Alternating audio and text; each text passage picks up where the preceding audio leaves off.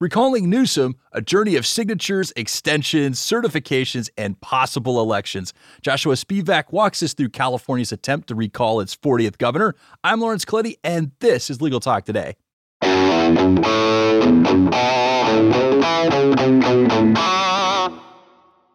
Welcome back, listeners. It's terrific being here with you, and thank you so much for tuning in. As you heard in the intro, we've got an interesting show for you. But first, we need to thank our sponsor for their generous support. Nota. Nota is powered by M&T Bank because you went to law school to be a lawyer, not an accountant. Take advantage of Nota, a no-cost IOLTA management tool that helps solo and small law firms track client funds down to the penny. Visit trustnota.com forward slash legal to learn more. And that's Nota spelled N O T A.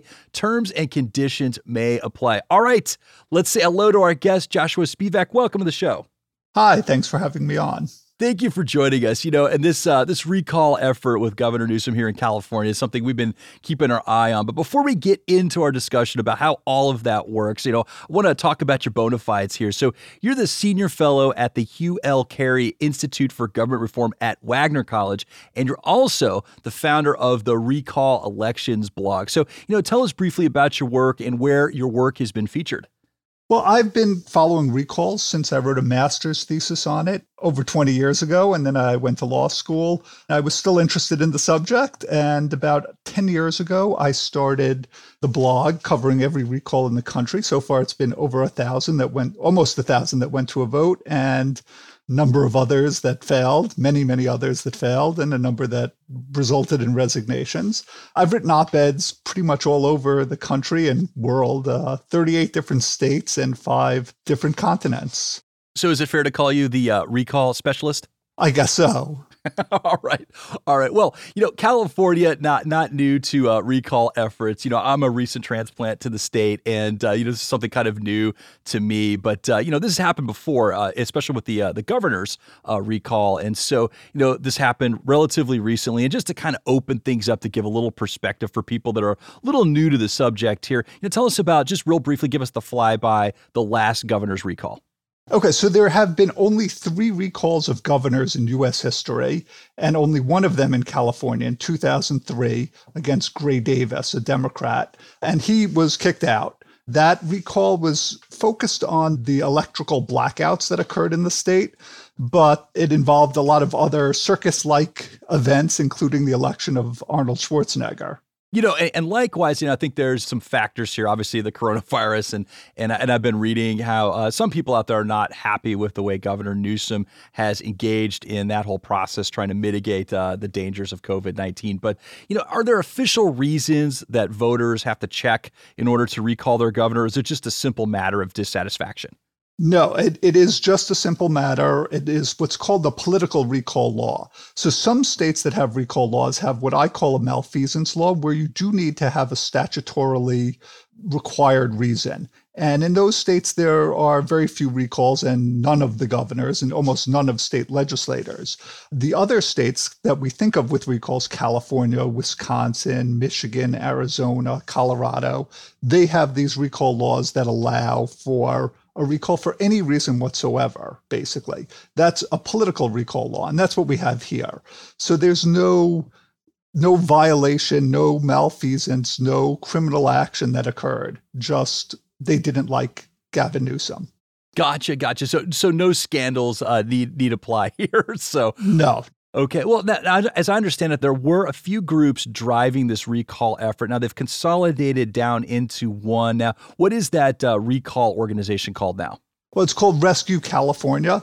Though the Newsom recall, this current one, is the sixth attempt to recall him since 2000 since his election in 2018. Actually, after the 2018 elections, where the Democrats did very well, there were a whole number of recalls against Democratic governors or recall attempts. None of them got anywhere, none of them got to the ballot, but they were not focused on a particular issue. And many of the ones against Newsom were the same way. Now it's become this COVID, because that's in some ways that's the easiest thing to glom onto. Now that that seems historically unusual. Has it ever been that many recall attempts on one governor before? Not in such a such a short period of time. But that being said, there, as I said, there were 55 different attempts over the years, and people like the idea, but they're very hard to get on the ballot. You just need a lot of signatures. And the news cycle is really like the uh, summing up all of the the signatures, and so you know as the uh, the deadline got extended to get more signatures, you know this has become kind of a news piece that they periodically uh, tune into. But as I understand it, there's a formula involved. It's not a fixed number as far as the signatures required for recall. There's a little bit of a formula based on the numbers in an election. So can you walk us through that a little bit? You know the percentages that are required in order to begin that recall effort. Sure. So California has actually the easiest recall law in the country to get on the ballot for governor or for, for a state level official. You need 12% of the total voter turnout of the last election. And you need 1% in five counties, which is almost always going to happen if you get the 12%. In other states, you need, say, 25% of turnouts or a certain amount over the amount of registered voters 20%, 15%, 25% in the case of New Jersey, which is a lot more than turnout. Additionally, in California, you have 160 days to collect it. In Wisconsin, the which had a recall in, of a governor in 2012, you needed 60 days. Now, the 160 days seems like a lot, but normally that's not enough. What happened here is due to COVID, they gave another 120 days to collect. That really turned out to be a big impetus to the recall effort and kind of building on those uh, deadlines, I understand we have one coming up, and actually, by the time this episode airs, it'll be a couple days after. So there's the uh, the date to submit signatures, that that cutoff point. There's a cutoff point to verify signatures, and there's yet another cutoff point to certify those signatures. So take us through that just a little bit there. You know, what are these like key dates that must be hit in order for this recall effort to move forward? Okay, so on March 17th, they're handing in the signatures. They need a little less than 1.5 million. Usually, some of these signatures will be rejected due to issues with the signer, due to you know they're not in they're not voters uh, or they're not in California. You have 30 business days for the state, the county elections and the registrar to confirm the signatures. Then there's 10 days for the state to do it. Then comes a new process that was added in 2017 where Gavin Newsom could get signature removals from from signers and try to knock the recall off that way. That has actually worked in Newport Beach in 2017 in a city council election, where he the the uh, city councilman got enough signatures to stop the recall. Those people who took their name off the ballot. After that, there's 10 days to check those. Then there is a the California state has to decide how much the recall will cost, which is another 30 days and then 10 more days. And then 60 to 80 days after that, there is the vote. So we're looking at some time in the middle of October. It could be consolidated with another election if there is a statewide election, but so far I don't see that happening, that being applicable because there is no statewide election in 2021. Now, what about this notion that uh, you know voters out there have 30 days to withdraw their signature? What date does that apply to in this whole process? Well, that starts after I think April 29th or perhaps 10 days after that. So that there's this 30 days. This was added for a recall of a state senator in Orange County, uh, a guy named Josh Newman, and it did not work. It not only didn't it work, Newman was removed, but then he came back and he won in 2020. So it's an interesting procedure, and it is it is applicable in other states. Nevada has it, uh, so it, it's not a new thing. It's not a brand new idea, but that might engender some controversy once it's uh, once it gets into people's minds if the requisite signatures do actually turn out to be verified to the number they need, you know, how do all these signatures turn into the recall election? What, what's that process like? Oh, so once they verify it, then they, uh, well, actually, I think it's the lieutenant governor has to schedule the recall vote, and he has 60 to 80 days from all of those different steps, including the deciding how much this recall will cost, which will probably be somewhere between 80 and 100 million dollars to have the election. That that's what happens. It's actually California has a very well developed process. Other states have a lot of problems with this, or other local jurisdictions, I should say. But California's is is a pretty rote process, so uh, I don't know that there'll be any any surprises there. Wait, and speaking of uh, you know the other candidates, you know how do, how do the nominees jump in? What's what's I guess what's the process they follow for putting in a new gubernatorial candidate? So the election itself is what I call a one day, two step process. So Gavin Newsom is facing a yes or no vote, uh, which is very different than the Scott Walker recall in Wisconsin in 2012, where it was a new vote and Walker ran against a Democratic candidate.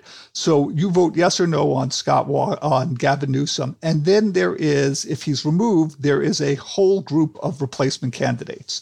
In 2003, there was 135, and there's not much to get on that ballot. You got to pay $3,500. You got to get some sign or get some signatures.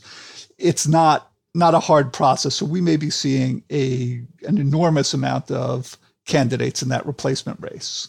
All right, I know you hit this already, but I just want to uh, I want to touch on it one more time. You know, what's the deadline here? When can we expect all of this to be concluded one way or the other? It sounds like it'll be sometime mid October, though where nobody's totally sure. Uh, you know, the time frame that I've seen is October 6th, October 28th, but I'm not clear if, if somebody's wrong on that. And maybe there's some more delays. Recalls generally uh, engender a lot of litigation. So we may be seeing that as well. And maybe that helps push it off. It doesn't sound like it, but it's possible. Yeah, I don't know if it's COVID or if it's just because people are just, uh, you know, cooped up in their homes or or what have you. But it does seem like the news cycle has really been focusing on a lot of challenges to governing officials. You know, I'm thinking of several governors right now. But uh, as I understand it, there's other things going on in California, but there's some some other legal ones outside of the state. You know, in terms of recalls. And so, since you're the specialist in recalls, what are some of the more interesting recall efforts out there going on right now? Well, for the legal community, there are actually three district attorneys who are facing recall threats the DA of LA, the DA of San Francisco, and the DA of Sonoma County. The Sonoma County one is, is much more localized, but the LA and San Francisco ones are, are quite interesting because they involve this new type of DAs uh, who were pushed by sort of the left of center community. They're progressive and they have not been as in favor of criminal actions, uh, uh, criminal prosecutions, bail. There's been a lot of issues there. So there's been a push for their recall. And they were just recently elected, but we'll see what happens. There's a lot of signatures needed, and it seems like it's kind of unlikely that they would get them, but that we've seen stranger things. Well, Joshua, I really enjoyed our conversation. Thank you so much for joining us today. Thanks for having me on. And thank you, listeners, for tuning in. If you liked what you heard, please leave us a review in your favorite podcasting app. It's good for the show. And one more thank you to our sponsor, Nota. You can find them at trustnota.com forward slash legal. That's Nota, spelled N O T A. And lastly, but never leastly, thank you to our team, producer Molly McDonough, and our LT and audio crew for making the magic. This has been Legal Talk Today. I'm Lawrence Colletti. Have a great day, everybody.